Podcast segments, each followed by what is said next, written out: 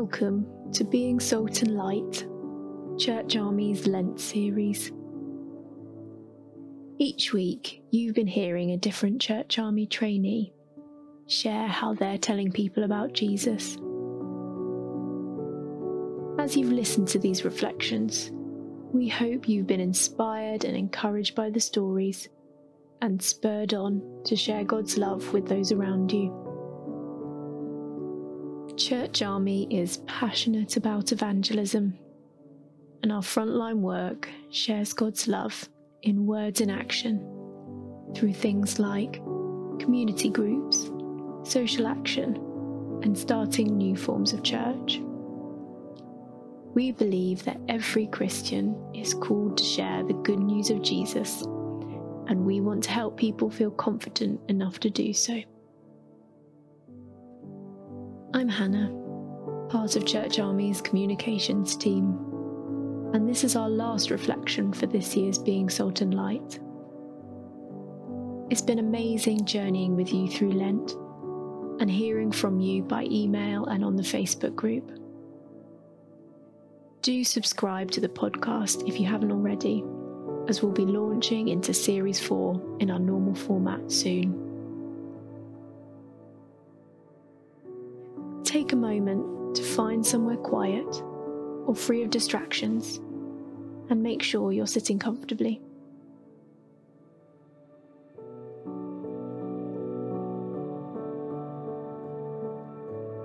If it's helpful, close your eyes.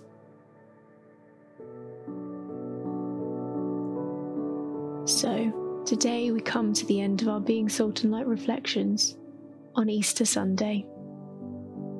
He is risen. He is risen indeed. Before we hear from Paul, let's take a moment to remember the importance and the joy of today's Easter Sunday celebrations. Praise God for all He did through Jesus and all He's doing in your life.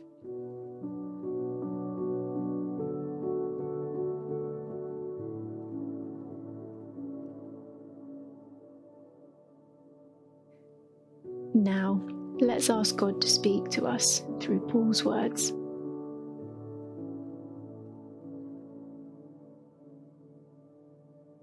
You don't have to be involved directly in evangelism, um, but we can all do evangelism in our everyday situations. I'm currently training with Church Army, and at the same time, I'm working in a secular context. But I always encounter people who are searching for meaning and purpose, especially during this time of such uncertainty. And, and recently, I was chatting to a person outside my workplace that had left his car at the garage next to next door to, to, to where I work. I got talking to him because I overheard him say to one of the mechanics that it was it was hard to have hope for the future these days. And I talked to him about the hope that I have in, in God, who, despite the uncertainty, is working out his plan for the world. I listened to all the reasons um, that he had for, for not believing in God. And I told him that I too once had the same reasons, but that God managed to break through all my doubts and my fears. It was only a 10 minute conversation that I had with him, but um, yeah, I think it was enough to, to plant a seed. The next day, a young man came to my door. This is a young man who had started working at the garage about uh, three or four weeks ago. And um, he said that he'd heard, his, he'd heard my conversation with his dad, and he asked me the question do you think that God sends people to hell? And I thought, wow, what a question to, to ask. Um, what a first question to ask. And I, I, just said to him, I said, look, the, the first thing you have to realize is that God loves us. And so that's the position where we start. He loves you and he loves me and he longs to have a relationship with us. I was able to tell him that in a world where we struggle to find meaning and purpose, a world that, although amazing and beautiful, can sometimes knock the stuffing out of us, there is a God in whom we can find our true identity, a God in whom we have value, and a God who loves us so much that he sent his son Jesus to die and take the punishment that we deserve. And um, that means that we can be forgiven and set free from all um, those things that hold us back from having this relationship with God. And, and I told him to give God a chance and to pray that God would speak to him And at which point he said that he would he had to go, but uh, wanted to discuss it again sometime. And I was informed that this young man had twice attempted to take his own life and was obviously very troubled. And so I'm certain that God was working in that situation and I've been praying for him since and hoping that he pops his head around the door again. I could have let the comment from his father go unchallenged, which would have been the easier option because sometimes I think we tend to be afraid of the response we might get. I think that we should pray for boldness and ask God to help us to speak light into people's lives and situations, and that we might be messengers of peace and hope, especially um, in these really troubled times that we live in. And I think it's because people recognize these troubled times are really challenging them. I think it gives us a real opportunity to talk about our faith and about the God who loves us. This final reflection is very fitting for today. Hope is a key theme of Easter. It's also a key theme of Church Army, especially for this last year.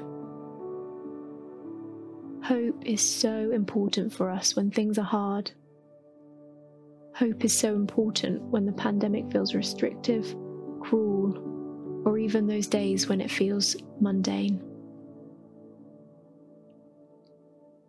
Hope is powerful, and people want to hear about things that give them hope. Jesus brings hope.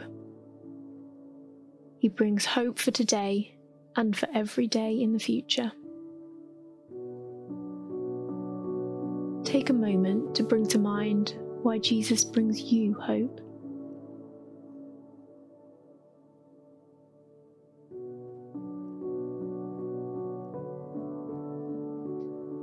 One of the things Paul mentions is that sometimes it feels simpler to take the easier option, like ignoring an opportunity to talk to someone who sounds like they're having a hard day or lacking hope.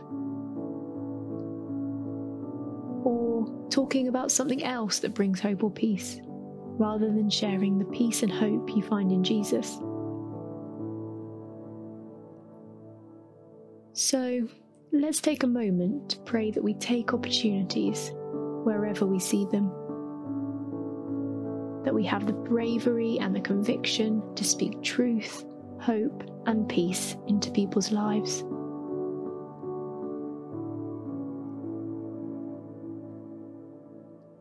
Don't wait for permission or to be ready.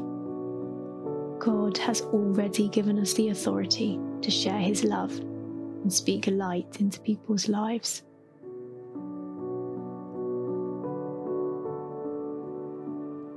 One last time, let's pray the Being Salt and Light prayer together. Loving God, thank you for your endless riches I long to know you better and to reflect you. Help me see opportunities to be salt and light so that others will see and hear of you. We are the salt of the earth. May I help others taste godliness. We are the light of the world. May I be a light bearer.